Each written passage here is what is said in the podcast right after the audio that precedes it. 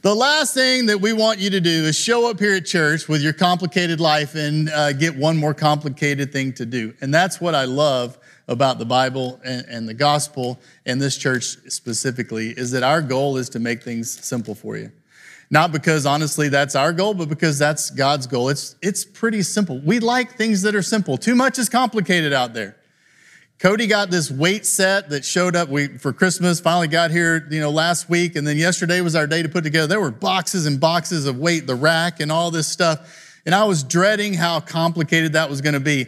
But man, whoever designed this weight set is my hero because there were 24 bolts, there were 24 washers, 24 lock nuts, 24 nuts, but they were all exactly the same size, every one of them. So one tool got the whole thing, got it put together. Uh, Simple is good. There's nothing wrong with simple. Now, that doesn't necessarily mean easy, but simple is good. If I want to go visit my daughter in Kansas, it's simple. I mean, I just drive 18 miles over, hit I 35, drive 600 miles up I 35, and take one more left, and I'm at her house. That's simple. That don't mean it's easy, because I got to drive on I 35, I just said, and you got to go through Austin and Waco and Dallas and Oklahoma City and all that. So simple doesn't always mean easy, but simple is good.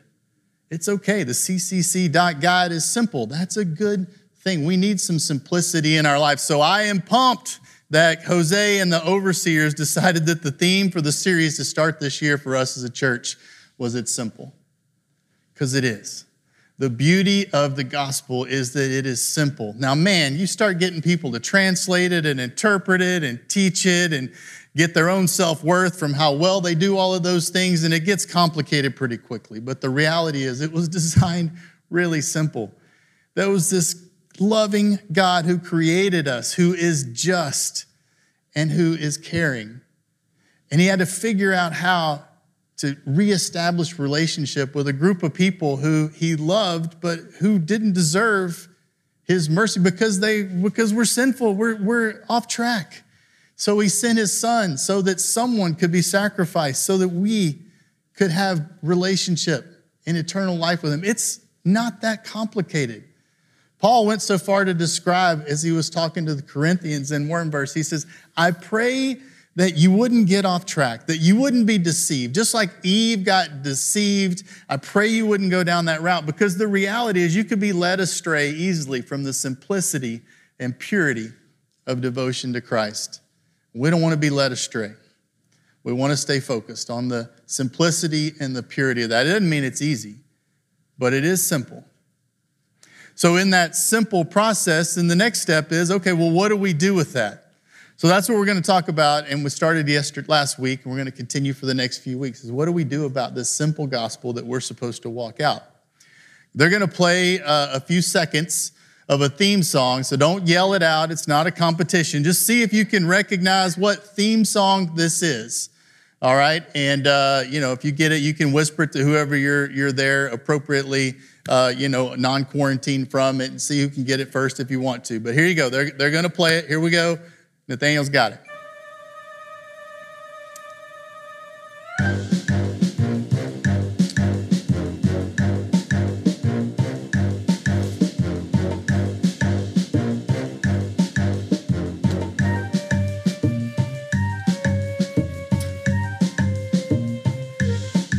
All right.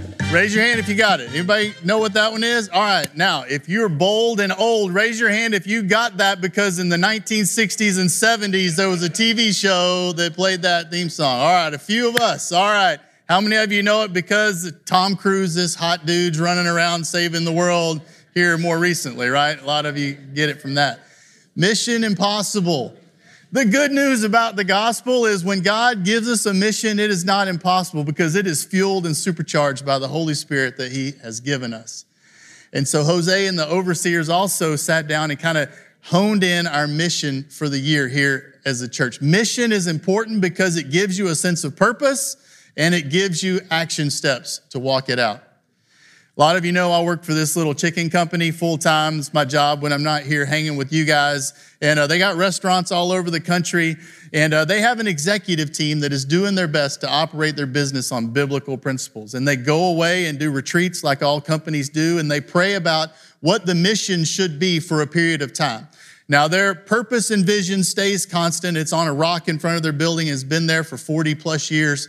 Uh, so that's solid, doesn't change. But their mission changes because the culture changes and, and the, the market changes. And about five, six years ago, they went away and they prayed and they heard God saying to them, Hey, we need to become the best drive through of any quick service restaurant in the country. This is five or six years ago. So if you've ever been to a Chick fil A, you know they started doing things differently. They implemented a double drive through. And then instead of talking into the box, they actually sent a person out there. And then they sent a person out there with a computer. And now they got the person with the computer in at least two or three lanes. And then over there, they've got another place to get your, you know, run your credit card. And they accomplished their mission by every measure, every fast food restaurant measure, uh, magazine that's out there. They're now ranked the number one quick service. Why is that important? Why does it even matter? Well, it matters because mission focuses our attention and ultimately leads to blessing. See, this COVID thing hit early last year. Guess which fast food service restaurants are going to do the best? The ones that can have a good drive through, right? Because you can't go sit down in them anymore. And they were already ahead of that because God had called them to that. God has called us to accomplish some things collectively and individually. And if we do those things, blessings will follow. So I love that in the simplicity of communication, we've put together this plan for our mission here as a church and individually. It's up there on the screen. Jose presented this last week. Our mission is to love God, love people, and make disciples. It's pretty simple. That doesn't mean it's easy, but it is simple. And it focuses our attention. And if we do this well, we will be wildly successful as a church, but we will receive amazing blessing individually as well. He talked about loving God last week. And uh, I'm going to hit on a little bit of that just to re- remind you of what he said. And then we're going to really get into this loving people this week from the Great Commandment, because that's where that comes from. Uh, the Great Commandment, those first two, love God, love people, come from that. When somebody gave you the context, came up and asked Jesus what the greatest commandment was, and he said, Love the Lord your God with the heart, soul, mind, and strength, those things, and then love your neighbor as yourself. That was in, that was in Matthew that uh, he read all of those, those verses last week. Uh, Mark also mentions, maybe he mentioned it in Mark. Mark and Matthew both mentioned the great commandment and uh, describe it in detail. So that was the verse from Matthew last week. Where we're going to go this week to kind of bridge the gap from that to this loving people is we're going to look at Jesus' message to his disciples at the end of his time with them. So he spent this three years hanging out with these dudes, and he's right at the end of time. And he's got one last message that he wants to give them. Think about that. Think about last messages. If you've ever been around, you know, a grandparent or somebody who was in their last days and they called you into their bedroom or their hospital room to share something with you, that would be really significant, right? You would want to remember what they said. If you've ever taken kids to drop them off at camp or college and you're like, all right, we're about to drop them off. What are the few things we need to remind them or, you know, hope that they remember or, you know, they're going to be representing us as a family? What do we want to make sure that, you know, they don't do? Let's make, let's say it multiple times so they hear it, you know? Or if you've ever been to a graduation ceremony, you've graduated from something, maybe high school or college, you've been sitting out there and they hire some speaker and bring them in to talk and they feel like they need to impart all this wisdom on you. And you're like, I've been getting educated for 13 years. Just get this thing over with. I want to throw this crazy hat in the air and get out of here. But last words carry weight and are significant. So that's what we're going to look at here with Jesus. Now, I'm about to say Jesus and then a game I learned in college in the same sentence, which I'm confident has never happened in church before. Um, but I learned this game. So as I go through this passage, I want us to practice this. All right, I'm varying the game that I learned in college. But every time you hear the word love in Jesus' last words to his disciples, I want you to do some tangible act of connection with somebody beside you, all right? So since it's COVID and all that stuff, I don't want you kissing or hugging or anything like that.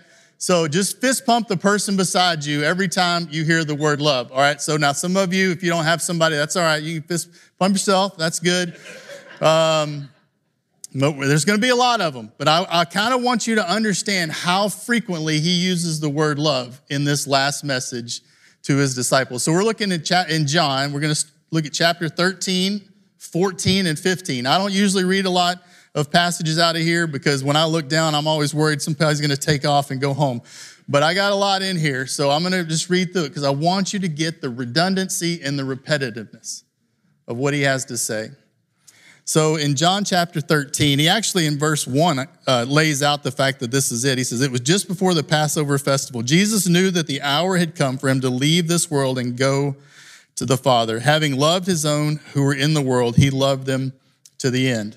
All right, so you already got two, right? You already, you're up, don't have to count them, just kind of keep going. All right, here we go. We're going to skip now forward to 1333 he again says, it kind of reiterates this is his last conversations with them, last teaching. My children, I will be with you only a little longer. You will look for me, and just as I told the Jews, so I tell you now, where I am going, you cannot come. A new command I give you, verse 34 love one another. As I have loved you, so you must love one another. By this, everyone will know that you are my disciples if you love one another. Simon Peter asked him, Lord, where are you going? Jesus replied, Where I am going, you cannot follow now but you will follow later. Peter asked, Lord, why can't I follow you now? I will lay down my life for you. Then Jesus answered, Will you really lay down your life for me? Very truly, I tell you, before the rooster crows, you will disown me three times. This is where it gets for us. We try to complicate it. Peter tried to complicate it. He's like, Whoa, whoa, you're leaving. I'm going with you. He's like, You can't go where I'm going. He's like, I'd do anything for you. I would die for you. Just like, That's complicated, dude. All I, I told you, all I want you to do is love each other. A new command I give you love one another.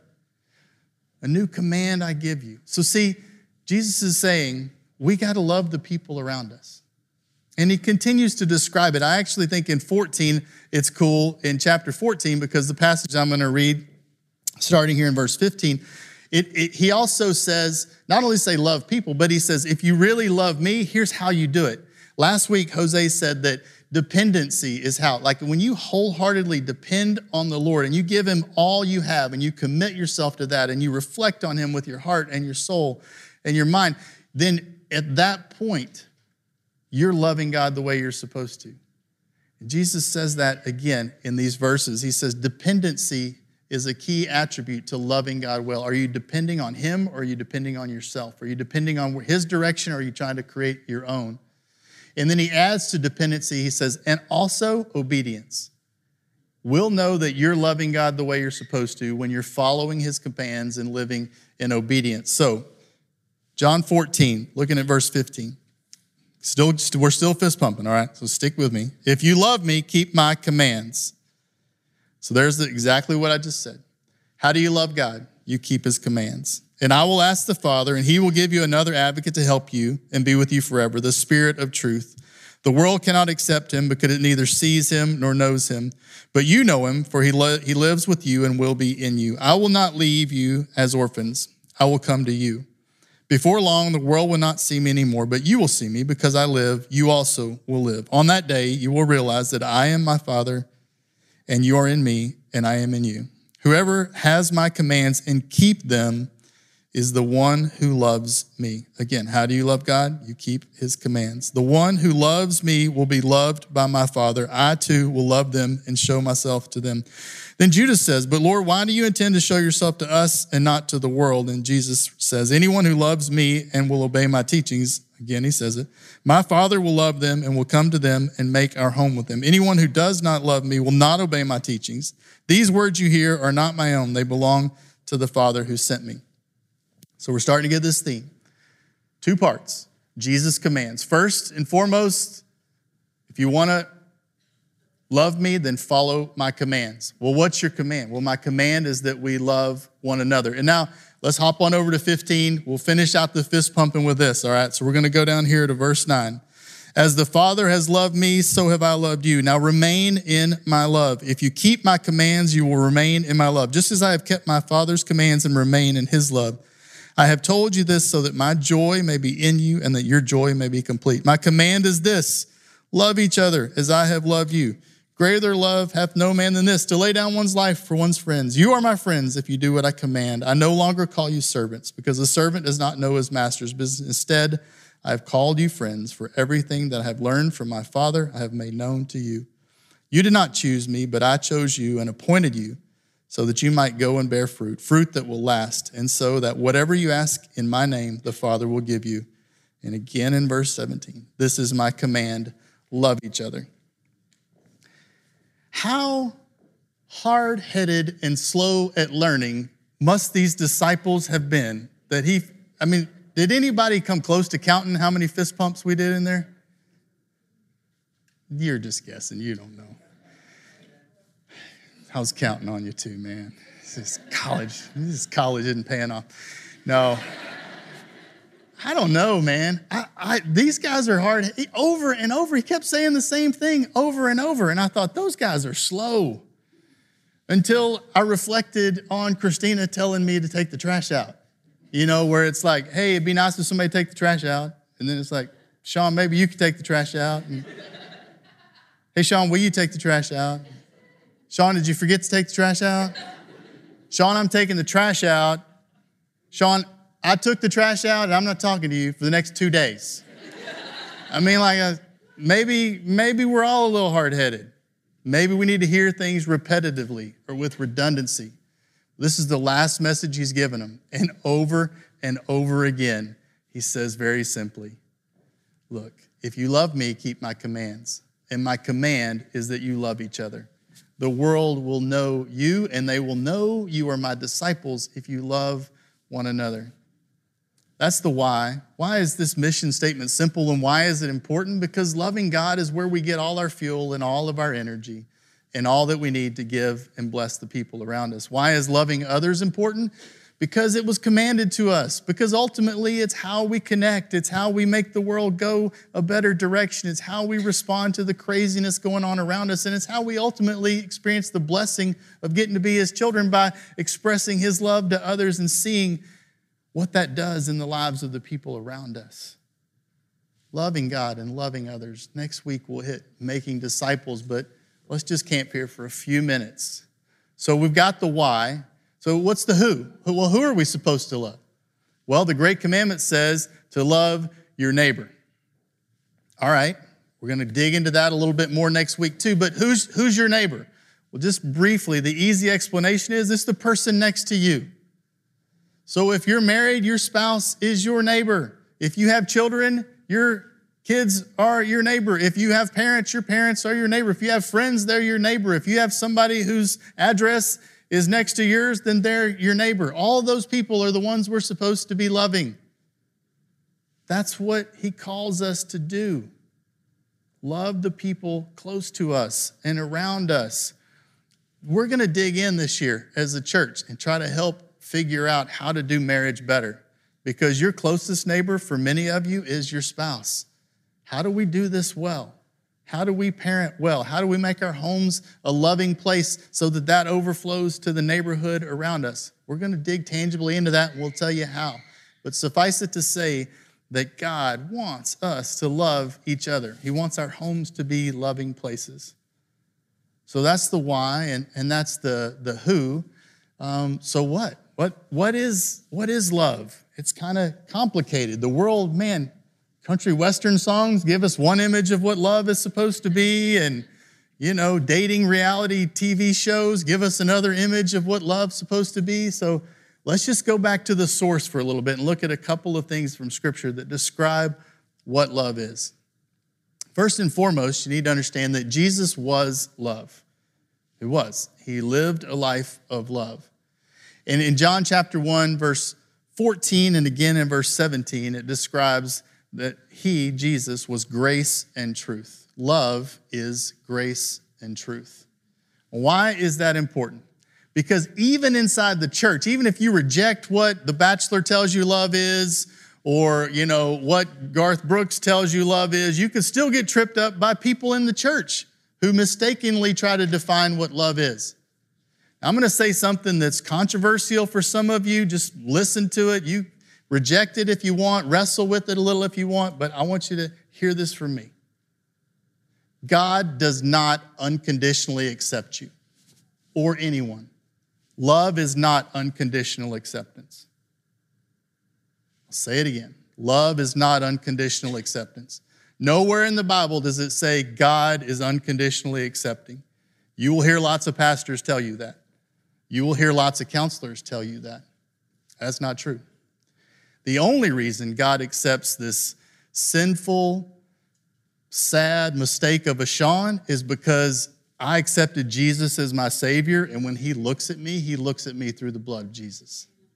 Then I'm accepted. But it's not because of my behavior. He doesn't accept my behavior. He doesn't appreciate a lot of my behavior. He doesn't condone much of my behavior. So I want you to hear that because the world will tell you, even the Christian world will tell you, that love is unconditional acceptance. That is not true. Love is the balance of grace and truth. I'm looking at some of you here in the room who have had to, who have had to do some really hard things with people you love that were very truthful because that's what they had to have in the moment. You didn't accept the behavior that they were exhibiting because it wasn't acceptable. So you set a boundary and you brought truth so that they could begin a process toward healing. But don't make, make no mistake. I'm stuttering. I'm like Mel Tillis up here. Make no mistake. Truth without grace is not love either. Truth without grace is judgment. We don't want that. Grace without truth is tolerance. We don't want that. We want love, man. Love is the balance of grace and truth, and that's where it gets hard. How do you know in that situation with your kids how to balance grace and truth? Man, you better get the Holy Spirit to team up with you to figure that out because it is challenging. When something's going on in your marriage that just doesn't feel right, how do you know how much grace to give and how much truth to give? That's a challenge, man. That's like I said, it's simple but not easy. But love is grace and truth. I'm confident that that's what the Bible says. And I'm confident that that's who Jesus was. Maybe that's too deep and too complex. So you can go to, nobody reads that scripture at weddings because it's just, you know, it's, it's not fun. But you can go to 1 Corinthians, and a lot of people put that in their wedding, and it describes love as well with a lot of adjectives and adverbs, right? Love is patient, it's kind, it's not envious, it's not boastful, it's not proud, it's not dishonoring, it's not self seeking, it's not easily angered, it keeps no record of wrongs. Love does not delight in evil, but rejoices with truth. It always protects, always trusts, always hopes, always perseveres. Love never fails. Yeah, that's, uh, that's another good way to look at it and think about love. When you're thinking about, you know, what is love, it's described pretty clearly there. How, how well are we doing? That's a little convicting if we think through it. So that's the what love is. Now, the next question you probably should ask is okay, so what's keeping me from loving the people around me the way God wants me to? What is it that's getting in the way of that? If this is so simple, why am I not a little bit better at it? Well, I think there's a long list of reasons for that too. One of the most common is that, man, we're just tired. We're empty and exhausted, and we have no energy left and no margin. It's like, oh, really? I, I kind of think I'm supposed to ask Christina how she's doing right now, but I really don't know that I want to hear the answer because I'm exhausted. You know, I know I should walk over next door and knock on Mr. Don's door and ask him how he's doing, but then he's going to invite me in. And I'm going to sit there for a while, and then he's going to, you know, it's it's emptiness and exhaustion. That's why I think the great commandment actually says, "Love the Lord your God," and then it says, "Love your neighbor as yourself." And somewhere in that is this implication that we need to be taking care of ourselves and loving ourselves so that we have something to give to the people around us that mean so much to us. Just on the way to church this morning on the radio, they were talking about mental health, and they said uh, the study was just done and it looked at um, diet, exercise, and rest. And uh, which was the best predictor of positive mental health? Which of the three do you think was tops? Sleep actually came out on top, rest came out on top. So, are we doing the things that we need to be doing to recharge ourselves so that we can love our neighbor like we're supposed to? Don't let emptiness and exhaustion, man, stuff is going to try to rob your time. You've got to decide what do I need to put aside so that I can love the people around me the best. But that's not the only reason. I mean, loving people, let's be honest, it's risky to be vulnerable. They could reject you. They could reject the love you're trying to give them. And that could tie to the bottom one down there. Past experience. Maybe you've tried before and bumped into a wall or gotten hurt. So it's like, why keep trying? Why keep loving when this is what's going to happen? Some of us are just selfish, if we're honest. We'd just rather take care of ourselves. It's like, I could do that, but the golf course is right there. It's nice outside. I deserve to play some golf. You know, I mean, sometimes we just, we're selfish. What else is stopping us? Some of us don't see ourselves as having anything to offer. Well, what am I going to do if I walk over there and talk to Mr. Don? I don't know how to do anything or I don't have any way. what, what am I supposed to bring? So there's lots of reasons. And maybe part of what this morning is, is you kind of sitting there for a moment and going, okay, is there something that's stopping me from loving the people around me the way that I should? From fully investing myself. Since God's commanded this, He loved me first. I need to share that love with others. Is there something that's blocking me from living out that command that He's tossed at us? I want to wrap it up with this uh, last question, which is well, how, how do you love the people around you? And uh, Ephesians is a pretty cool uh, book in the Bible.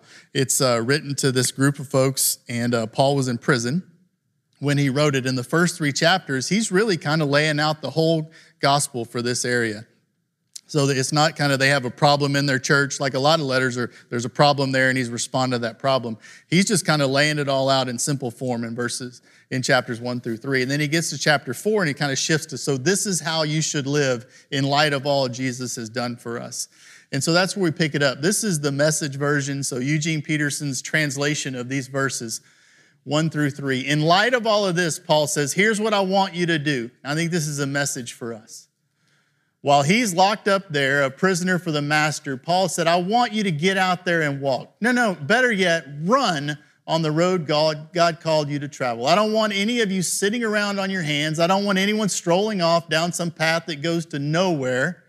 And mark that you do this with humility and discipline, not in fits and starts, but steadily pouring ourselves out for each other in acts of love, alert at nothing, noticing differences, and quick at mending fences, but steadily pouring ourselves out for each other in acts of love. Paul's saying, all right, so with all this that's been done for us, let's get out there and let's love each other. Let's show the world what love looks like, a world that desperately needs grace and truth in equal measure. That's what we're supposed to be doing. Cool thing is, he goes on in uh, verse 7 to say it this. But, but that doesn't mean, just because I want you out there running and we should be serving the Lord, doesn't mean that we should all look and speak and act the same, because out of the generosity of Christ, each of us is given his own gifts. We've been given different ways that we love others. We're not all going to look the same. That's okay. Some of you are amazing servants.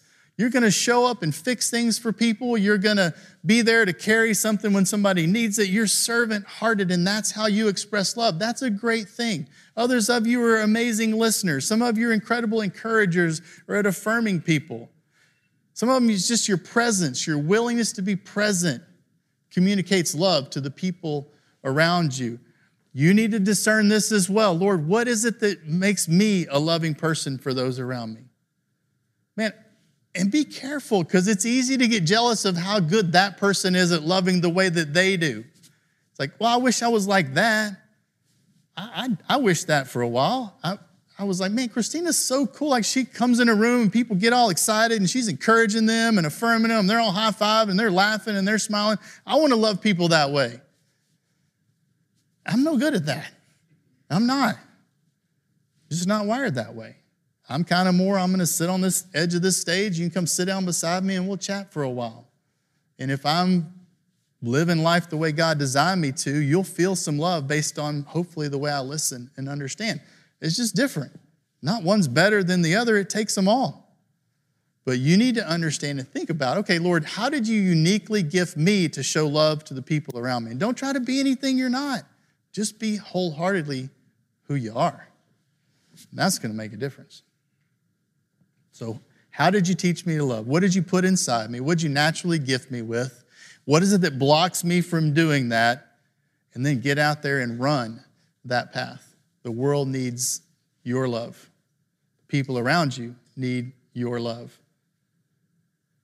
We don't need any more division. We don't need any more unity. We don't disunity. We don't need any more chaos. We need a lot more love.